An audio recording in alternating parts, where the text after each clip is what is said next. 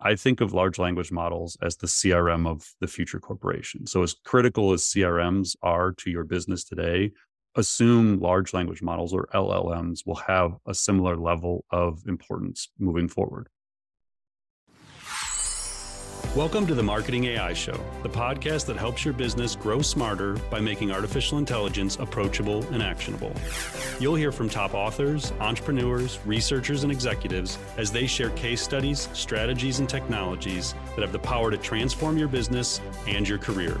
My name is Paul Roetzer. I'm the founder of Marketing AI Institute, and I'm your host.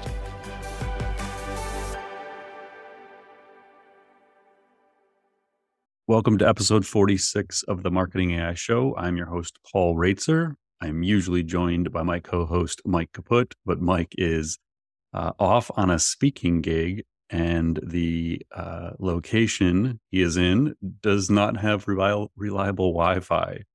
So you are stuck with me riding solo this week. Um, so thanks for joining us again. Uh, it's always fun to be back. Uh, we'll kind of roll with this and see how I do basically interviewing myself.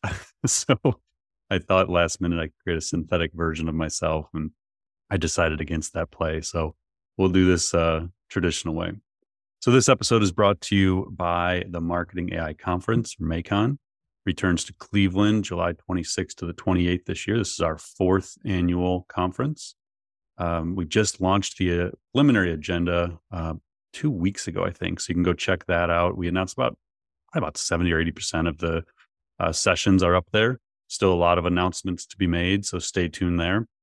You can go to maicon.ai. It's M A I C O N.ai to learn more. Uh, pricing does go up on May 12th. Uh, it goes up kind of once a month. So check that out. Try and take advantage of that pricing. Uh, if you are interested in being in person with us in Cleveland, we would love to see you there.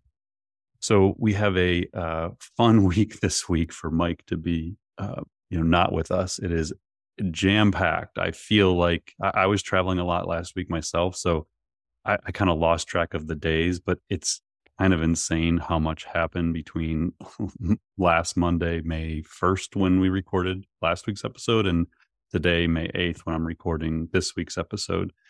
So if you're new to the podcast. We pick three big topics each week and kind of go deep on those. And then we have a collection of rapid fire. So today, uh, I'm going to get started with the news of Geoff Hinton leaving Google. So if you joined us for episode 45, we did touch on this as a rapid fire item because it had just happened last Monday morning. Um, but as the week went on and, and I saw Geoff Hinton on a number of news shows and read a bunch of articles about it, it was just kind of becoming a bigger and bigger story. So let's kind of recap what happened here. So Geoff Hinton, who's a pioneer in deep learning and formerly the VP and engineering fellow at Google, left the company after 10 years, uh, as he said, due to uh, fears he has about the technology he helped develop. So he wants to speak more openly about his concerns. And uh, part of it is that he is now regretting, in some ways, his life's work. So he did a interview with MIT Technology Review where he said, "I have suddenly switched my views on whether these things are going to be more intelligent than us. I think they're very close to it now, and they will be much more intelligent than us in the future. How do we survive that?" He questions. So he's worried that extremely powerful AI can be misused by bad actors, especially in elections and war scenarios, to cause harm to humans. Uh, certainly, I would not debate that. We've talked about that concept, especially with the elections, on this show a number of times before. He's also concerned that once AI is able to string together different tasks and actions, like we're starting to see with the idea behind auto GPTs and this concept of AI agents being able to take actions on our behalf, that these intelligent machines could take harmful actions on their own. He was very clear in different interviews to say it was not an attack on Google at all. He actually still thinks very highly of Google, um, has lots good good things to say, but he wants to talk, you know, quote, to talk about AI safety issues without having to worry about how it interacts with Google's business. So like I said, as the week went on, this one kind of kept building steam. I got a text about it from my dad asking about it. Uh, I was at three different conferences last week, and I was asked at least a dozen times my thoughts on this topic. And then the one where I knew we sort of like really hit the mainstream was I saw a tweet where Snoop Dogg was commenting on this at the he was uh, he was appearing at the Milken Institute Global Conference, and I will not um, quote Snoop Dogg exactly. You can go listen to the video yourself and hear uh, the more colorful language that Snoop Dogg used. But to summarize, he said, I heard the old dude that created AI saying this is not safe because the AI has got their own minds and these people are going to start doing their own stuff. So, again, if you haven't heard it, you can kind of mix in your own Snoop Dogg language into what he actually said there. Um, but I just, it was funny because it's like a 37 second clip. And I feel like Snoop Dogg actually very accurately captured the moment we find ourselves in where no one knows what in the world to believe. And we're hearing these crazy headlines. And uh, so it, it, was good for a laugh. I've, I've watched it like 10 times. So we'll, we'll link to that tweet in the show notes and you can hear it for yourself. So now to kind of unpack this, um, Snoop Dogg is not correct in that Hinton created AI, but he certainly has played a major role in setting the stage for the advancements we're seeing today in deep learning, and in fact, term uh, coined the term deep learning to kind of rebrand neural nets, which neural nets had been around for decades and um, you know had a very kind of technical uh, perception about them. So he coined deep learning. I think it was around like 2008 or 2009. Um, but in the MIT article, it explains a little bit better what Hinton is known for. So it says he's best known best known for an algorithm called backpropagation, which he first proposed with two colleagues in the 1980s. The technique, which allows artificial neural networks to learn, today underpins nearly all machine learning models. In a nutshell, backpropagation is a way to adjust the connections between artificial neurons over and over until a neural network produces the desired output. Hinton believed that backpropagation mimicked how biological brains learn, and he has been looking for even better approximations since, but he has never improved on it, according to MIT. And so now he's worried that this early work and the advancements that have made sense are accelerating way faster than he expected. Uh, things he thought were going to be decades away appear to be at our doorstep.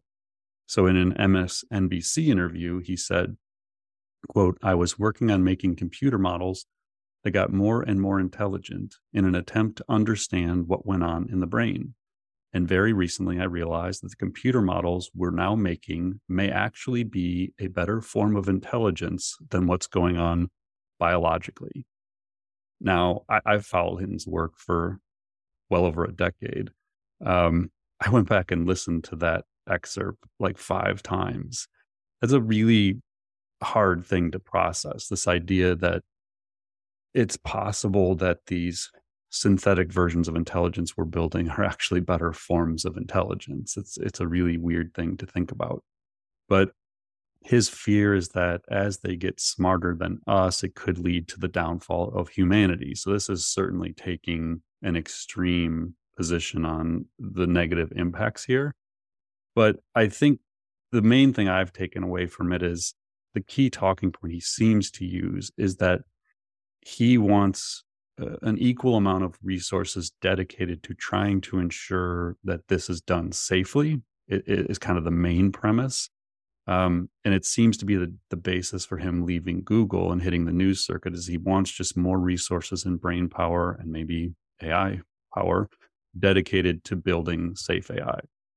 Now, I think it is important to add a little context here that this is not, Geoff Hinton is not the first person to call attention to these dangers. Uh, there are two women in particular, Dr. Timnit Gebru and Dr. Margaret Mitchell, who led the ethical AI team at Google and were relieved of their duties um, rather unceremoniously in late 2001 and early 2022. And they have been highlighting these dangers for years, along with many other ethicists um, and people in the industry.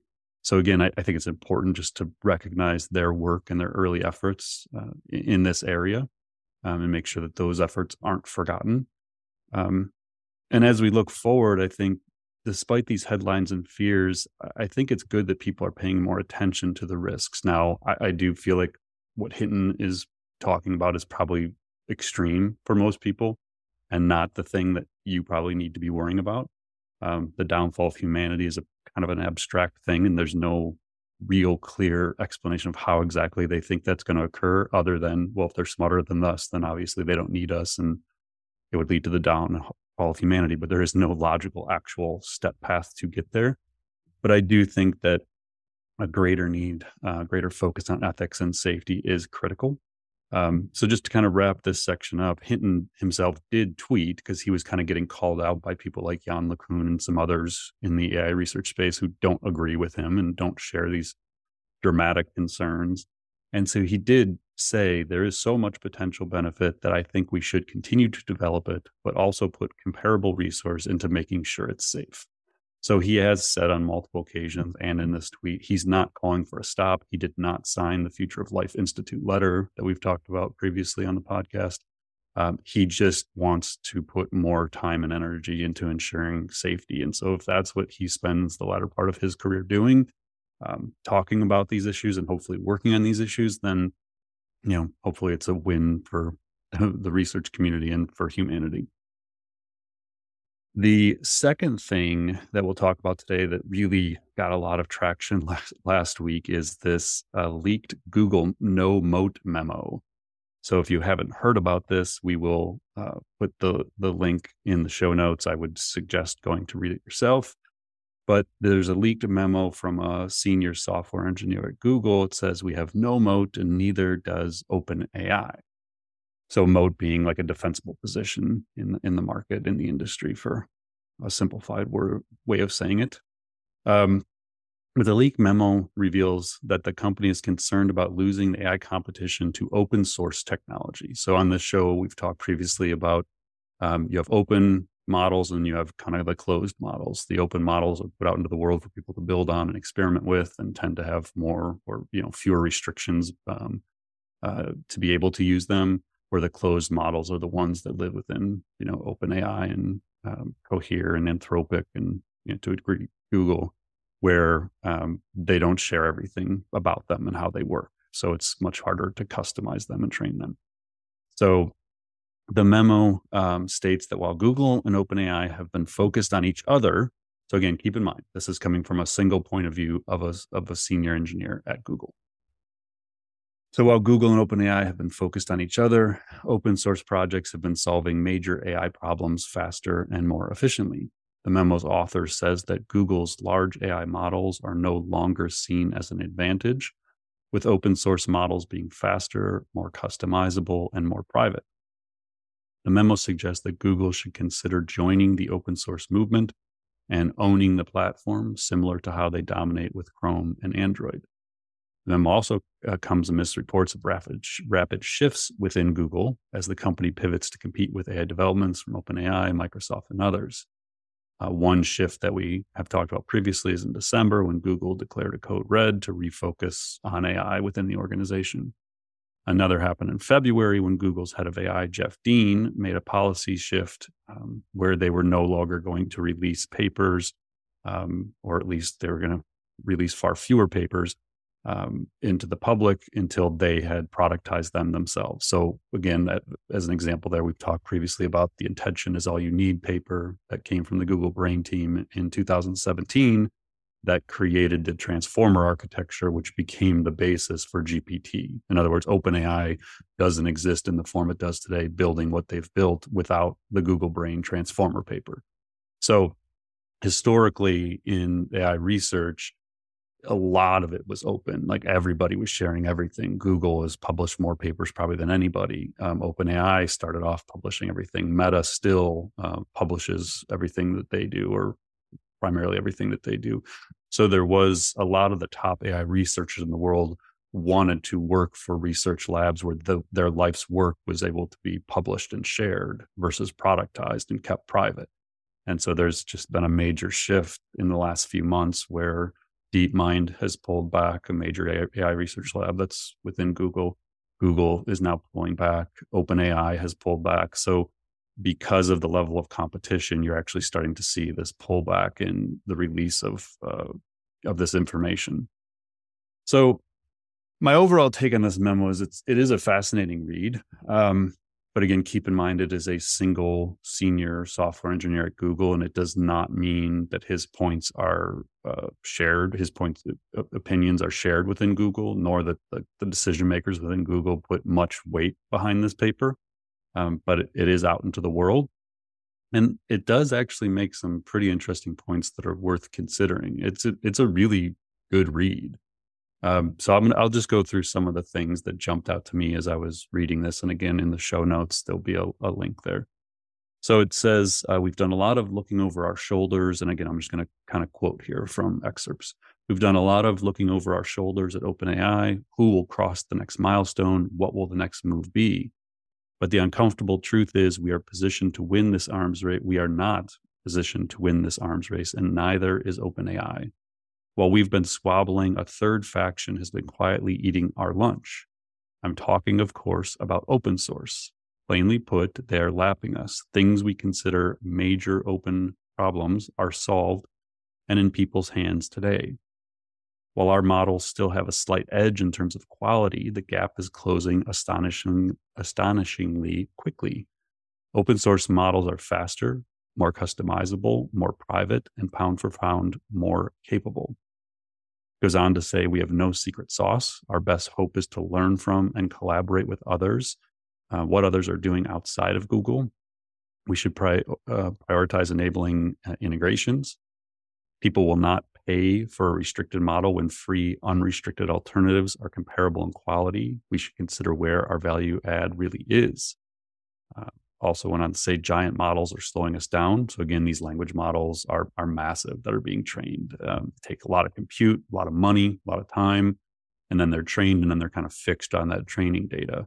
What he's making the argument here for is in some cases like smaller open source models are going to have way greater value in the market, um, and these big models just aren't going to have the value that they thought they were that, that, that we assumed they were going to have and, and to kind of dominate the industry. Um, we should make, he goes on to say, we should make small variants uh, more than an afterthought now that we know what is possible with these smaller models. At the beginning of March, uh, so this is this is gets into like the real gist and kind of the, the impetus behind this memo. It seems uh, he says at the beginning of March, the open source community got their hands on their first really capable foundation model as Meta's Llama was leaked to the public. It had no instruction or conversation tuning and no reinforcement learning with human feedback, which is the ongoing training of the model by humans, telling it, you know, what it's doing is good or bad, kind of a simple way of thinking about it. Nonetheless, the community immediately understood the significance of what they had been given.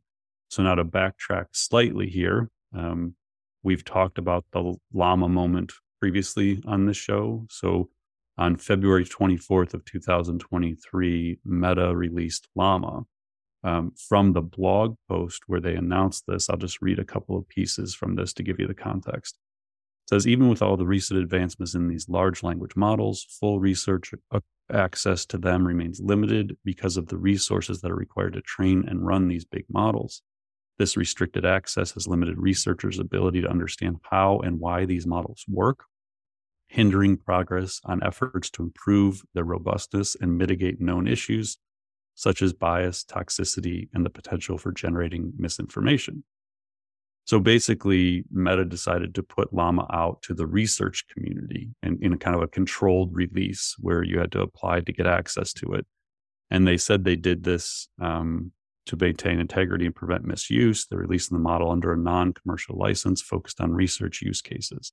So the whole premise was that this thing was going to be put out to the research community to give them access to understand how these models work and to work on uh, making sure they were used responsibly. The problem came in that within a week, the full Llama model was leaked. So everything and anybody could use it, not just the research community.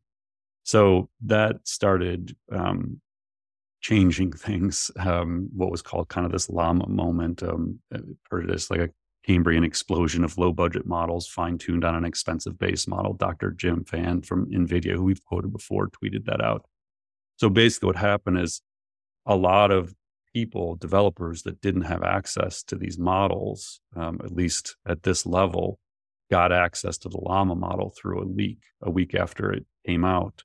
And so, since that moment, all this major advancement and innovation has been occurring on the back of an open model.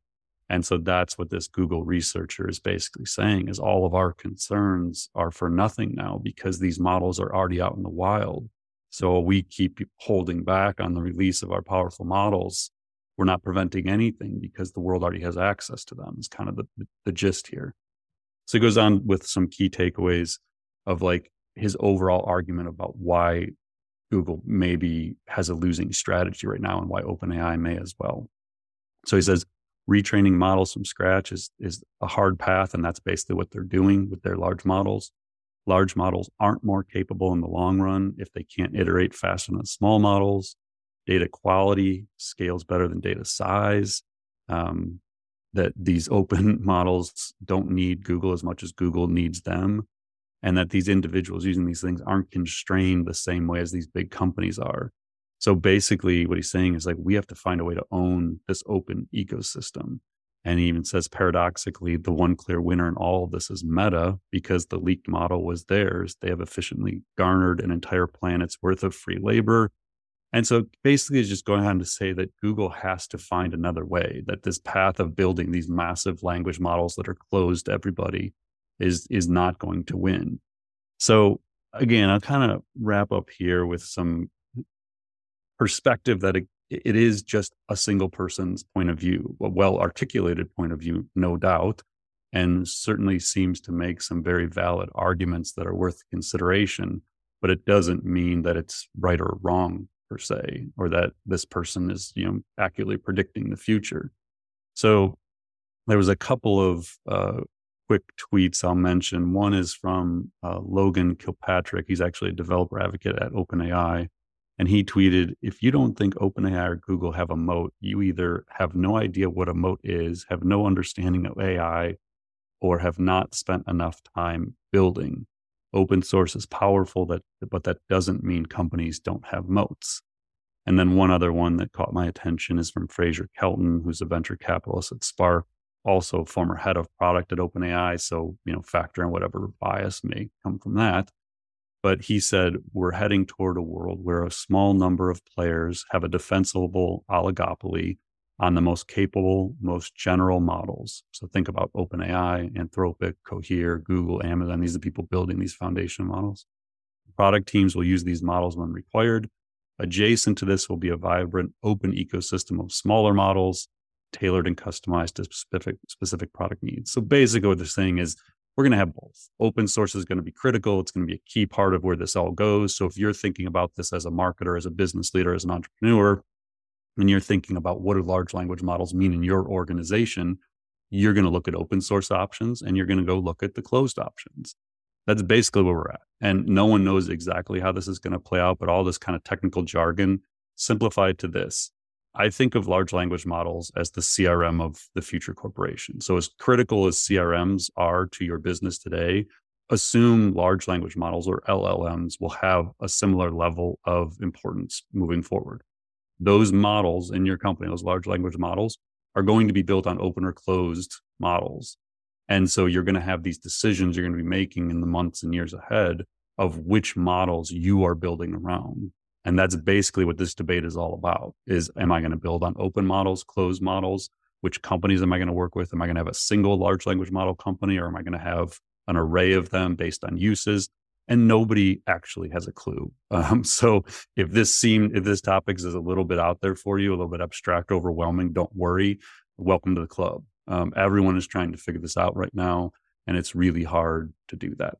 So just kind of stay tuned, keep an eye on this space. Um, you know, be thinking about this within your organization, but no, you're not alone if this is a little bit uh, complicated at the moment. All right. Speaking of a little complicated at the moment, um, so the last main topic today is related to um, something I wrote Friday morning. I was actually I was where was I on Friday? I was traveling back from oh no, Thursday I was traveling to Charleston, South Carolina. So I wrote this flying to South Carolina and then I was coming back Friday. So basically, I've, I've had a, a lot of listeners come up to me. It's amazing now when I'm out at these shows giving talks, like how many people will come up and say, Hey, we love the podcast and listen into it. um, which is awesome, by the way. But I also get this like, hey, your tone has really changed like in the last five, ten episodes. Like, you know, I first started listening to it, it was all like really excited and everything was, you know, cool and innovative. And I feel like it's just gotten heavier. And there's like more of these topics that you spend, like, you know, Geoff Hinton saying humanity is done for and um, you know, AI and politics and the things that I like think about and worry about. And the reality is like those are the things people often ask me about. When I'm giving talks at conferences, a lot of times the first questions, because you know, you give this information to people, you explain AI in a very approachable way, and then all of a sudden smart people start connecting the dots of the impact it's going to have on them, their careers, their businesses, their kids. And so that's usually what people want to talk about. And so I spend all day answering questions about the potential negative side effects of AI. Um, I also like have a daughter who at 11 is very very tuned in to artificial intelligence. She she knows more about AI than probably most CEOs um, because I, I expose them to it and I explain how things work and I want them to kind of understand this stuff. And part of what I'm trying to do is figure out what does the future look like for them. So I teach them about this stuff. So she, as a ten, you know an artist and that's what she wants to do for her career, she's not like the biggest fan of AI. And so a lot of times when we have these conversations, it's actually um, she doesn't really want to listen too much about it because she doesn't like it. And so I explained to her a lot like, well, I don't have to like it either. I'm trying to make it make sense to people so we can figure this out and do it in the most positive way. So there was a bit of a mix this past week of um, some personal conversations that I had had and some things I was thinking about and, and working on, and then just like this ongoing um, weight of dealing with a lot of this risk and uncertainty and the fears around it, and trying to help people through that. And I realized like sometimes it just weighs on, and it's just it's just a lot, and it's um, I can kind of get caught in the downward spiral of thinking about all the negative stuff, and I don't take the time to remember what got me started in this originally and why I was actually excited about AI. So anyway, so I on Thursday on the flight to Charleston, I, I wrote, um, I just started writing about like, well, what it, what excites me about it, and actually that Wednesday, the day I kind of had a conversation with my daughter, someone had asked me at a conference, what is the most exciting thing about AI to you? And I didn't have an answer on the spot. So mixed all this stuff, that that question last week actually triggered me to write something when I realized like, why don't I have an answer to this question about what excites me? So on the flight, I said, I'm gonna I'm gonna write what excites me. So I thought I would kind of end today before the rapid fire with the things I am excited about. So despite all the negative stuff and the the, the, the kind of the downsides of how this could go wrong, um, I think there's just massive opportunity in AI, and so I want to kind of call attention to some of those things. So I'll just I'll kind of read you what I what I shared. So the first thing is an explosion of entrepreneurship. So I said we're about to see an explosion of entrepreneurship and startups that will reinvent industries and create millions of jobs over the next next decade. Um, so if you think about like, it's really hard to take existing companies and have to change them fast uh, to to accommodate AI. So if you think about like a big marketing agency or a law firm or a, a medical practice or um, uh, I don't know, software developers, SaaS companies. Like the disruption could happen really quickly, and it's hard to figure out how to handle that. And that's that's a daunting task.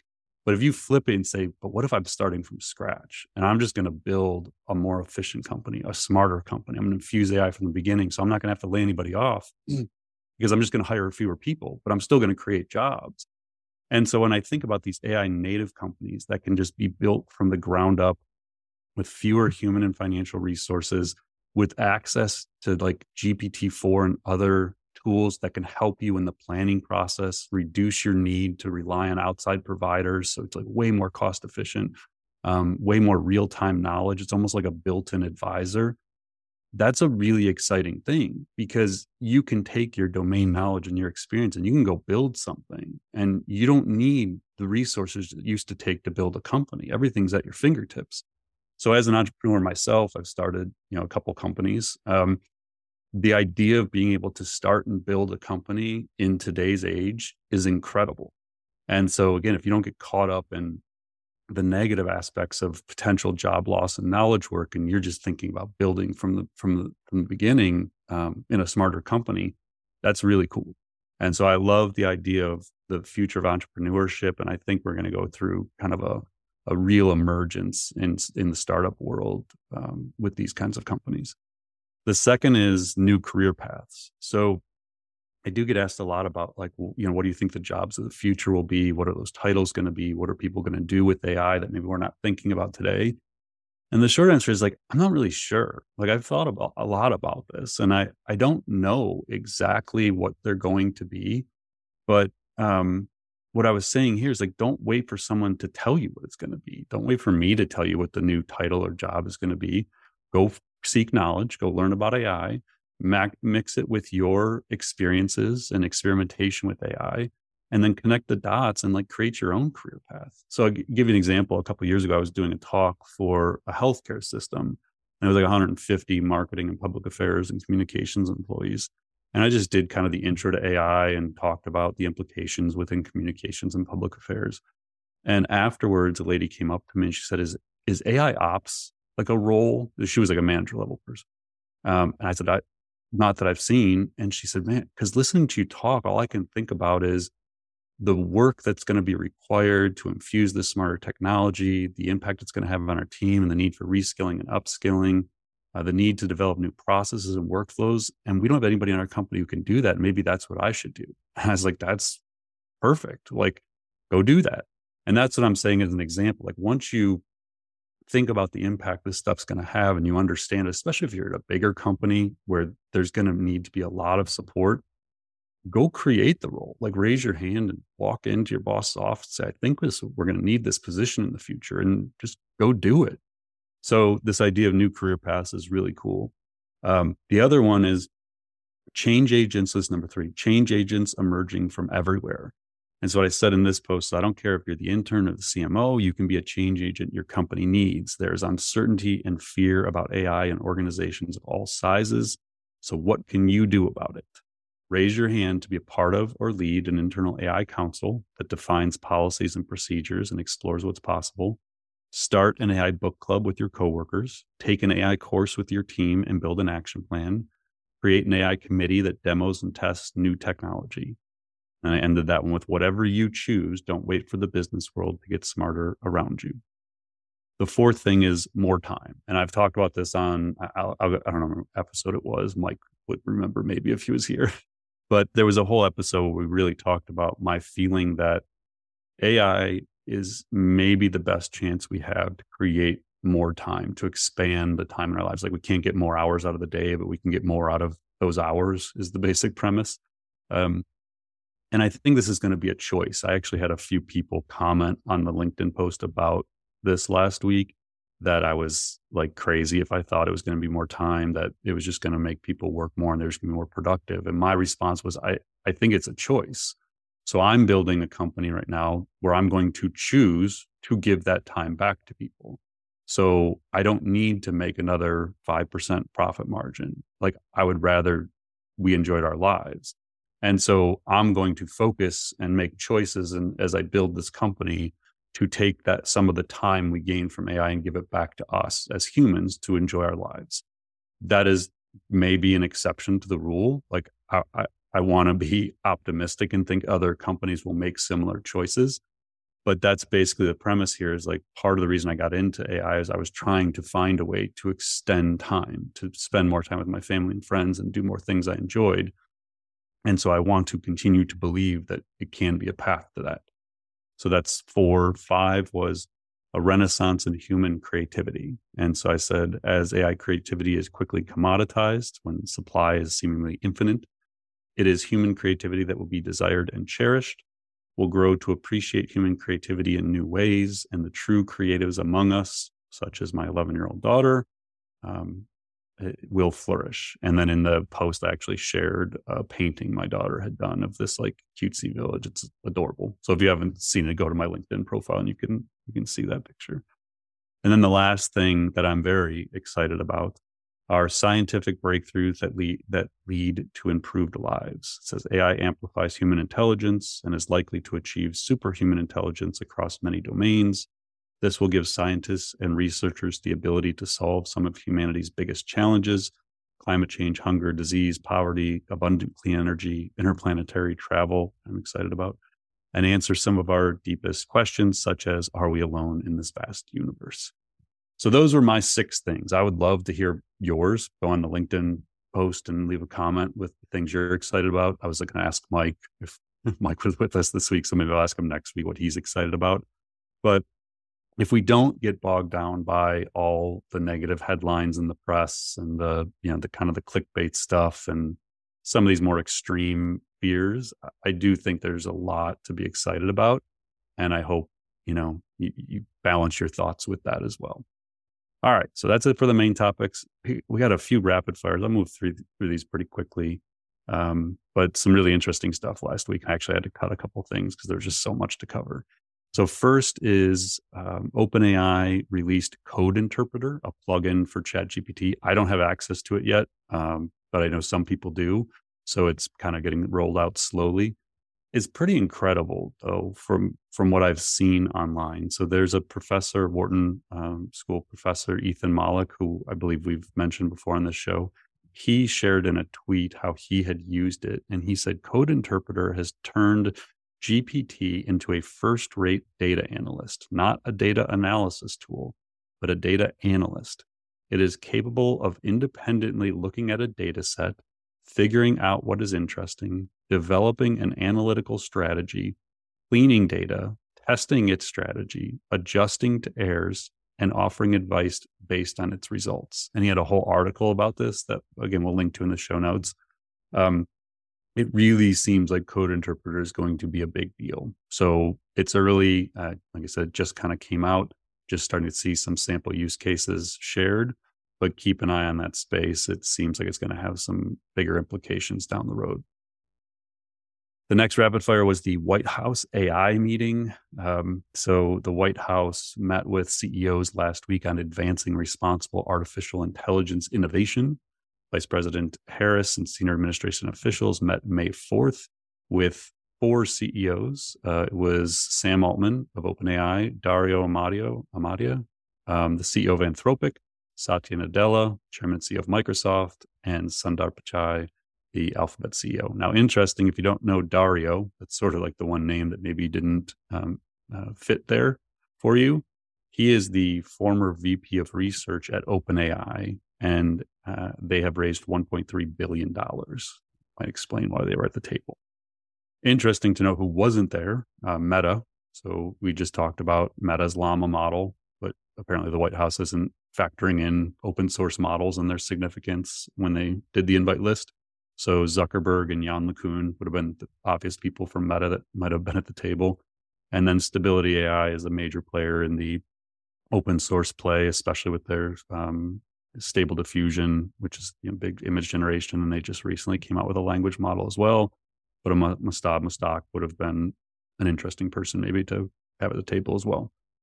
But regardless, so the meeting as as this from the White House, part of a broader ongoing effort to engage with advocates, companies, researchers, civil rights organizations, not-for-profit organizations, communities, international partners, and others on critical AI issues. They announced a series of actions to promote responsible AI innovation. Um, yada yada. Okay, the few things that they mentioned that are worth noting here uh, new investments in power, uh, new investments to power responsible American AI research and development. This is actually a good thing. Um, National Science Foundation is announcing $140 million in funding to launch seven new national AI research institutes. That is a positive development. No, no negative commentary there. Public assessments, next, public assessments of existing generative AI systems. The administration is, call, uh, is announcing an independent commitment from leading AI developers, including Anthropic, Google, Hugging Face, Microsoft, NVIDIA, OpenAI, and Stability AI, to participate in public evaluation of AI systems. Some of the commentary I saw really that one is just like some skepticism as to how they're going to execute that. But again, in concept, good, good progress. And then the last was policies to ensure the US government is leading by example on mitigating AI risks and harnessing AI opportunities. Um, so I don't know. I mean, the way I look at this is I get that some people are skeptical. And I, I certainly have my own opinions on some of this stuff, but at the end of the day, I feel like they're doing something and that's good. Like it's it's better than nothing. And so they're making these positive steps. And obviously some of it is just for PR purposes, but a lot of this is hopefully actually showing a greater sense of urgency by the government. So all in all, worth noting and keeping an eye on. The next rapid fire is the FTC coming in hot. Um, so on May 1st, they put up a blog post that was called the Luring Test, you know, obviously a take on the Turing test. Um, no high profile actions, but a lot of rhetoric at the moment. So th- these are just two quick quotes from this blog post that made me laugh. Given these many concerns about the use of new AI tools, it's perhaps not the best time for firms building or deploying them to remove or fire personnel devoted to ethics and responsibility for AI and engineering. If the FTC comes calling and you want to convince us that you adequately assessed risks and mitigated harms, these reductions might not be a good look. As earlier, one of the topics we talked about, the firing of ethical AI teams, I think is what they're referring to there. And then they went on to say, if you haven't, or if we haven't made it obvious yet, FTC staff is focusing intensely on how companies may choose to use AI technology, including new generative AI tools, in ways that can have actual and substantial impact on consumers. So again, um, you know, it, it's uh, it's worth noting that the Federal Trade Commission is paying attention. I guess. The, the one that I thought most interesting last week, another rapid fire topic, is Hollywood writers go on strike, and AI is actually mentioned as one of the things that's playing into this strike. So there was a Vice article that said the Writers Guild of America, the group that represents writers in the entertainment industry, is now on strike for the first time in 15 years, which is impacting TV and film production. Among other concerns, the WGA's members are demanding that production companies regulate how AI is used when producing scripts over fears they will be replaced by AI. The article had a quote If we don't strike for this right now, the AI technology will advance so quickly that it will no longer be possible to negotiate a fair contract in the context of AI. The article said that outside of Netflix headquarters, there was a couple hundred people from the WGA, WGA marching, and there were signs that said, writers generate all of it. Don't let ChatGPT write Yellowstone. I told ChatGPT to make a sign and it sucked. Don't Uber writing. so uh, they went on to say the Alliance of Motion Picture and Television, television Producers, which represents a number of major entertainment companies, including Netflix, Amazon, Apple, and Disney, told the Guild that rather than ban the use of AI as, as source material, they would be open to annual meetings to discuss, quote, advancements in technology. This response immediately turned on alarm bells for writers in the Guild, who realized that executives were more than willing to try and replace writers with AI. And the final excerpt I'll mention here says, We basically came to the table and said, scripts are written by writers, and writers are people. And they came back with the dystopian proposal of, well, what if they aren't? John Gondelman, a TV comedy writer and member of WGA, told Motherboard at Wednesday's protest uh, rather than opening up a discussion about how AI can be integrated into the industry and what protections for writers need to be in place once that happens, Gondelman said um, the reaction was just once a year we'll update you with how many of you will re- be replaced with machines. So I, I mean, it's the first kind of big um, contract negotiation I've seen AI come to play in publicly. So it's going to be really interesting to see how this plays out and what sort of concessions are made with AI, and then whether or not that has any implications on other industries. Uh, really, really interesting stuff, actually. So keep an eye on the Hollywood writers' strike.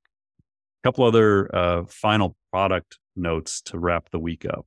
Uh, Box AI, if you're a Box user, if you're document storage and, and knowledge management, they announced Box AI, a breakthrough in how you can interact with your content it leverages leading AI models such as GPT 3.5 and 4 to let you ask questions, summarize, pull out insights, and generate new content.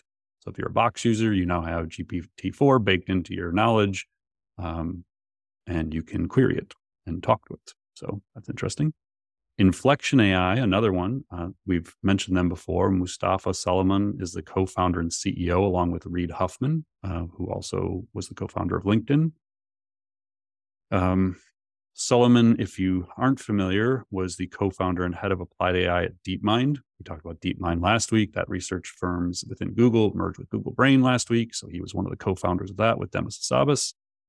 Um, he was also the VP of AI product management and AI policy at Google. Anyway, so Inflection has raised 225 million. My impression was that they were working on human machine interfaces, like the automated like action transformer kind of stuff where they were going to enable the machine to take actions on your behalf. I, I thought that's what they were working on.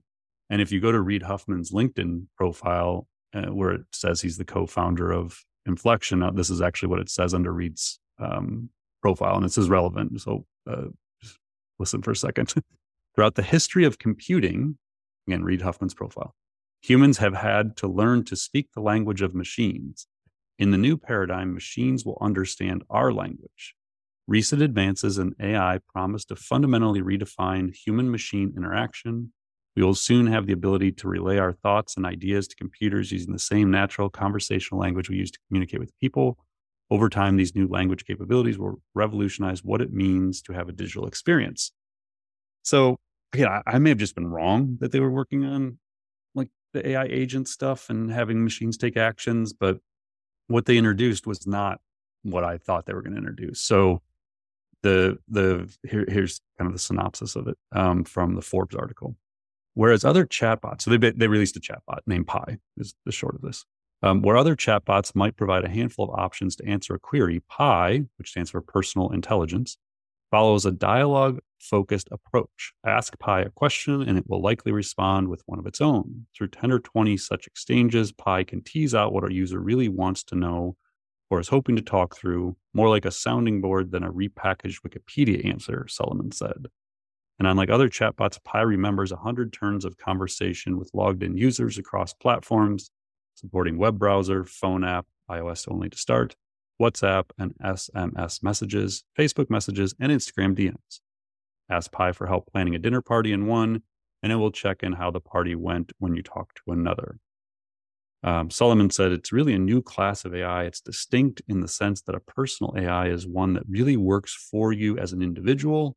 Eventually, Inflection CEO added, Pi will help you organize your schedule, prep for meetings, and learn new skills. Um, the response seemed kind of lukewarm, honestly, to this. I looked into it a little bit. I don't know. I mean, it, it seems like a conversational version of Chat GPT. It it's not what I was expecting them to release. My initial reaction was, I wonder if there was just pressure to get something to market. Um, but it seems like they might have a little trouble differentiating this in the market uh, in terms of like adoption and everything. So I don't know. I mean, I could be wrong. It might might be amazing, um, but my initial feeling was check it out for yourself, see if it's it's viable to you. They certainly have a ton of money and some legit people behind it.